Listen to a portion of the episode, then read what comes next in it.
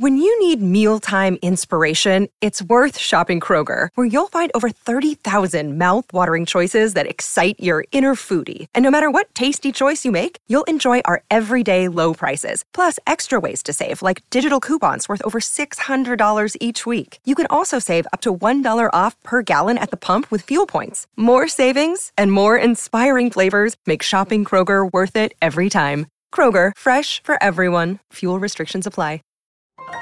This is a podcast from Minute Media. Silver and Black Flashback with your host, author of the Raiders Encyclopedia, Rich Shmelter. All right, Raider Nation. Here we are at a Silver and Black Flashback milestone. This is our 20th episode together, and it is all thanks to the amazing host of this podcast, my man Murph. Thank you, my friend, for all that you do to help me create this audio family album for the greatest fan base in all of sports, Raider Nation. Nearly one year ago, Murph interviewed me about my Raiders Encyclopedia, and that was the start of what became Silver and Black Flashback. It is truly an honor to bring this show to Raiders Fan Radio and the listeners out there from all over the world. Thank you so much. So let's get started on this milestone episode of Silver and Black Flashback and cover one of the greatest moments in our beloved Raiders' incredible history, and one that I remember watching in amazement on television as a teenager. And all these years later, I still get amazed just thinking about the Sea of Hands game, a divisional playoff contest between the Raiders and Miami Dolphins. In the 1970s, the National Football League had six divisions. And throughout most of that decade, there was a bully on every corner of them just waiting to maul and conquer all those that dared to cross paths with them. In the National Football Conference, the Alpha Dogs were the Dallas Cowboys, Minnesota Vikings, and Los Angeles Rams. Over in the American Football Conference, it was the Miami Dolphins, Pittsburgh Steelers, and who else? Oh, yeah, our badasses from the Silver and Black Empire. Of those six teams, the one bully that rose above all the others during the first half of the 1970s was the Miami Dolphins. Under head coach Don Shula, the Dolphins were led on the field by a brutal, punishing running attack and just as brutal defensive unit. The Dolphins compile a 57 12 and 1 record from 1970 through 1974. Along the way to that very impressive record, the Dolphins won four division titles, three straight AFC championships, and back to back Super Bowl titles in 1972 and 1973. That 72 team also saw the Dolphins go undefeated. In 1974, Miami finished the regular season at 11 and 3 and was ranked near the top in most categories on both offense and defense. Their famed running attack, led by bruising fullback Larry Csonka, led the league in rushing attempts, rushing touchdowns, and finished in fourth place in rushing yards gained. Seven players from that offense were selected to the Pro Bowl, and future Hall of Famers, center Jim Langer and guard Larry Little, finished with All Pro honors. The defense was a force to be reckoned with, and three members from that fierce unit went to the Pro Bowl, and free safety Jake Scott earned All Pro honors. In 1974, our Raiders were the toast of the entire National Football League. After dropping a one point game to Buffalo on the opening week of the season, the Raiders won 12 of their remaining 13 games to finish with the best record in the league at 12 and 2. They also clinched the AFC Western Division title by week 10, which was the earliest they ever achieved that goal. Along the way to that dominance, the Raiders had all pro performers in wide receiver Cliff Branch, offensive tackle Art Shell, guard Gene Upshaw, punter Ray Guy, and the leader of the top point producing offense in the National Football League, quarterback Ken Snake Stabler. In 1974, Stabler became the first Raider to be honored as the National Football League's most valuable player after guiding the top offensive attack in the league. He completed 178 of 310 pass attempts for 2,469 yards and a league best 26 touchdowns. He finished the year with a 94.9 quarterback rating and was the league's most efficient passer, averaging a touchdown pass oh. once in every 12 attempts. During the season, he threw 143 passes without an interception and threw for more than 200 yards seven times. In addition to earning All Pro honors, Snake was the unanimous winner of the AFC Player of the Year award, the NFL MVP, and winner of the Gorman Award, which is given to the player that best represents the pride and spirit of the Raiders. A showdown in the divisional round of the playoffs had the AFC's three time champions going against the team with the best record. It appeared to be one for the ages, and it truly lived up to its hype. Four days before Christmas, the Miami Dolphins came out to Oakland for the AFC Divisional Playoff game to begin their quest for an unprecedented fourth straight AFC Championship and third consecutive Super Bowl title. What transpired over 60 minutes of football on Saturday, December 21st, 1974, gave all who witnessed it, whether in person or on television or on radio, an early Christmas gift. With the temperature at 53 degrees, the atmosphere in the Oakland Coliseum was electric and ear piercing as 52,817 fans waved black pennants and some of the females waved black bras in the air. Oh, geez, you gotta love it, folks. It was Raider Nation at its finest. Calling the game for millions of viewers were the NBC broadcasting team of the legendary Curt Gowdy, Al DeRogatis, and Don Meredith. At 1:10 p.m. Pacific Coast time, the ball left the tee to open up this incredible game with the Oakland Coliseum just erupting with excitement. However, the Dolphins were focused on making history, and 15 seconds after the ball left the tee, the crowd fell silent as Nat Moore returned the opening kickoff 89 yards for a touchdown. The Raiders looked to even the score with their famed air attack, but Ken Stabler in the offense had trouble at first getting things going. The defense helped the cause by keeping Miami's powerful ground attack under control, and the score remained 7 to nothing at the end of the first quarter, but Oakland seemed to be getting ready to get their offensive scheme in gear. On the Raiders' second possession of the second quarter, Stabler started things off with a completion of 9 yards to Fred Biletnikoff. Fullback Marv Hubbard powered his way for a gain of 5 yards between the tackles. The great offensive line of the Raiders was beginning to wear down the Dolphins at this point, and Stabler took advantage of playing behind the league's best offensive line. He connected with Hubbard on a nine yard pass and returned to the run, with Clarence Davis going over left tackle for a 10 yard gain. Three plays later, Stabler decided to go for a touchdown. The swift running back, Charlie Smith, came out of the backfield and broke loose down the middle of the field, and with a linebacker covering him man for man, Smith was an easy winner in that foot race. Stabler threaded the needle with a perfect pass that Smith hauled in for a 31 yard touchdown. George Blanda knotted the game at 7 7 with the extra point kick, and the Coliseum once again was shaking off its foundation. The Dolphins were able to get their famed ground attack churning in the second quarter and utilized it to the fullest. Mixing things up with Larry Csonka, Jim Kiick, and Benny Malone as the ball carriers, the world champs ate up enough Oakland real estate to allow Garo Yepremian the opportunity to attempt a close range field goal, and with one minute and one second left in the first half, Yepremian was good on a 33 yard kick, and the champions from the Sunshine State took a 10 7 advantage into the locker room after 30 minutes of play. Early in the third quarter, Stabler and Biletnikoff teamed up like so many times before throughout their playing days together. Snake connected with Biletnikoff for 20 yards and then went right back to him. The great receiver made a tremendous leaping catch along the right sideline close to the end zone. However, the official did not see it that way and ruled him out of bounds when he made the catch. After getting to the Miami 13 yard line, Stabler went to Biletnikoff once again on a sideline route.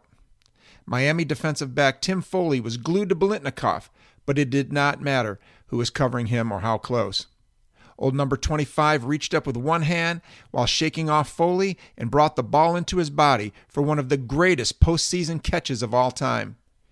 This time, there was no doubt that Biletnikoff was out of bounds, and the official signaled a touchdown. And with Blanda's extra point kick, the Raiders were back on top by a 14 10 score.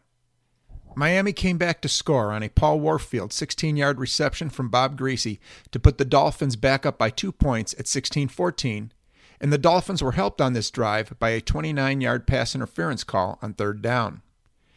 Bubba Smith got one of his big hands on Yepremian's extra point try, and the Raiders went into the final 15 minutes down by two. The Dolphins were now looking to separate themselves from the Raiders and gained a little extra breathing room when Yepremian kicked a 46-yard field goal to extend the Miami advantage to 19 to 14. The game clock now showed 4 minutes and 54 seconds remaining with the Raiders down by 5 and pinned deep in their territory at the 17.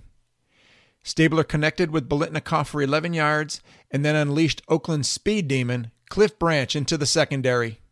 Snake hit his all pro receiver with a pass on the left side of the field down at the Miami 27, and Branch then fell to the ground.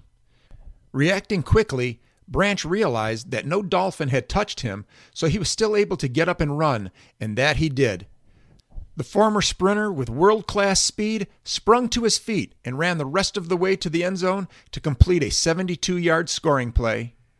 Blanda's extra point kick sailed through the uprights to give the Raiders a 21 19 lead with 4 minutes and 37 seconds left after an 83 yard drive ate up just a mere 17 seconds. Undaunted by the quick hitting play and the frenzy within the confines of the Oakland Coliseum, Miami quarterback Bob Griese brought the Dolphins back with 2 minutes and 8 seconds left. Griese led the Dolphins deep into Oakland territory and then let running back Benny Malone do the rest. From the Oakland 23, Malone took Griese's handoff, ran to the outside, shook off a few tackle attempts, and crossed the goal line to put Miami back on top once again. With Yepremian's conversion, the Dolphins were up 26 to 21 and looked to be closing in on their fourth straight trip to the AFC Championship game. Ron Smith returned the ensuing kickoff to the Oakland 32 with time not on the side of our Raiders. However, what our Raiders did have on their side was one of the calmest quarterbacks to ever take a snap in the NFL. Cool Kenny Stabler swaggered into the huddle after conferring with head coach John Madden during the two minute warning and looked to give himself, the team, and all of Raider Nation something to cheer about during the holiday season. The only option for the Raiders was a touchdown. Nothing else would do. And so, Snake Stabler began on a quest to get Oakland what they needed and to make the trip back to Florida an unpleasant one for the Miami Dolphins. With 68 yards of Oakland real estate in front of him and 11 fierce members of Miami's much acclaimed no name defense standing in his way, Stabler dropped back to pass as the game clock started ticking down. All eyes were switching from the action on the field to the clock as Snake connected with tight end Bob Moore for a six yard pickup. After a running play by Clarence Davis gained just one yard on second down, Stabler went to the air once again. He connected with Biletnikoff, first for an 18 yard pickup and then for an additional 20 across the middle. 60 seconds were now all that was left. Stabler then connected with Branch on a quick hitting play that gained four yards. Frank Pitts then caught a pass for a first down on the Miami 14. At first, Pitts could not get a handle on the ball and juggled it before securing it while the Coliseum faithful held their collective breaths. After Clarence Davis ran behind the right side of his lineman for six yards, the Raiders called their final timeout. After discussing the situation on the sideline, while the heartbeat of Raider Nation was thumping off the charts, Stabler and the Raiders were faced with a first and goal from the eight with just inside of 40 seconds left. The play called was supposed to go to Bob Moore, the tight end, who was lined up on the right side. At the snap of the ball, Stabler dropped back with Moore as his primary target, but he was locked down tight by linebacker Doug Swift, so Stabler had to look elsewhere. His two great wide receivers, Biletnikoff and Branch, were also well covered. And to make matters worse, Stabler's wall of protection began to give way to Miami's pass rush. Defensive end Vern Den Herder was coming in fast on Stabler's blind side, but somehow Snake sensed the pressure and moved away from it. Den Herder grabbed a hold of Stabler's legs, and as the quarterback was clamped down on and falling to the ground, he threw into the end zone toward Clarence Davis, who was surrounded by nothing but the white jerseys of Miami defenders. Heading toward the ground fast, Stabler saw a black jersey in a sea of white ones and just let the ball go toward that lone black jersey. Stabler's pass had the makings of either something wonderful or tragic. Davis made sure that it was the first option that occurred by fighting for the ball against Miami defenders. At first, the wobbly pass hit the hand of linebacker Mike Kolen and then deflected toward Davis's left shoulder. but Davis did not have possession of the ball just yet. Amazingly, a frontal hit by linebacker Charlie Babb came in fast and hard. Now, usually, a hit like that would force the ball to pop out of a receiver's hands. But this time, the collision actually allowed the ball to lodge into Davis's arms as he wrestled it away from a pair of defenders before falling to the ground for a touchdown. The ironic thing about this play was that Clarence Davis was never known for his pass catching abilities. Yet, his incredible effort forever earned this former USC Trojan everlasting fame in what went down in history as the Sea of Hands game. Needless to say, the Oakland Coliseum was rocking off its foundations thanks to what just happened. Blanda's extra point kick gave the Raiders a 28 to 26 lead with 24 seconds remaining. On the second play following the ensuing kickoff, linebacker Phil Villapiano delivered the silver and black dagger through the Miami Dolphins when he intercepted a Griese pass on the Oakland 45. Marv Hubbard smashed into the line twice before time ran out, and the Raiders were one step closer to pro football's grandest stage with a 28 26 victory. Legendary announcer Curt Gowdy had the opportunity to call many amazing events in sports. Yet, after witnessing this display, he told the NBC viewing audience that they would never see a better game than this one. His broadcasting partner, Al DeRogatis, added that it was possibly the greatest football game he had ever seen. Fred Biletnikoff had another great game in a career that produced many great games. He caught eight passes for 122 yards and a touchdown, while Cliff Branch added 84 yards on just three catches, with one of those going for a 72 yard touchdown. And the NFL's most valuable player, Ken Snake Stabler, lived up to that honor by connecting on 20 out of 30 pass attempts for 293 yards and four touchdowns. After the game, Phil Villapiano ran over to head coach John Madden and presented him with the game ball. Madden raised it high in the air while being mobbed by players and fans. Madden got caught up in all the excitement after the game and said that when the two best teams in pro football play each other, great things happen. Years later, Madden said that he regretted saying that because all that he did was add fuel to the Pittsburgh Steelers, who were the final hurdle to overcome in Oakland's march to the Super Bowl. Madden was caught up in the moment just after ending Miami's three year dynasty and he meant nothing negative about the Steelers. However, it did not come across that way clear across the country in Pittsburgh. At a team meeting the Tuesday before the Steelers' matchup with the Raiders in the AFC Championship game, Pittsburgh's head coach Chuck Noll used Madden's words to fire up his team. He simply said, without raising his voice, that the two best teams did not play in Oakland over the weekend because the best team in the NFL was sitting in that room with him. With that being said, the Steelers came out to Oakland and beat the Raiders 24 to 13 for the right to go to the Super Bowl. The Steelers then went on to win that Super Bowl 16 to 6 over the Minnesota Vikings in a dominant defensive showing. Still, even though our Raiders fell one game shy of returning to the Super Bowl after a seven year absence, never let what happened in the Sea of Hands game be tarnished, but rather embraced as another incredible moment in the long history of great moments produced by our Raiders. And so, that ends our milestone 20th episode of Silver and Black Flashback. I will be taking a few weeks off for the holiday season, but will return in January and reach many, many more milestones. So many great stories lie ahead in future episodes, and I cannot wait to once again share them with you, the listeners from all over the world. And until we meet again in the new year, I want to wish each and every member of Raider Nation a very happy, healthy, and wonderful holiday season filled with peace, love, and joy with your family and friends. And also, just like we have closed out every episode and will on all those in the future, I proudly salute the greatest fan base in the world by saying, Love you, Raider Nation!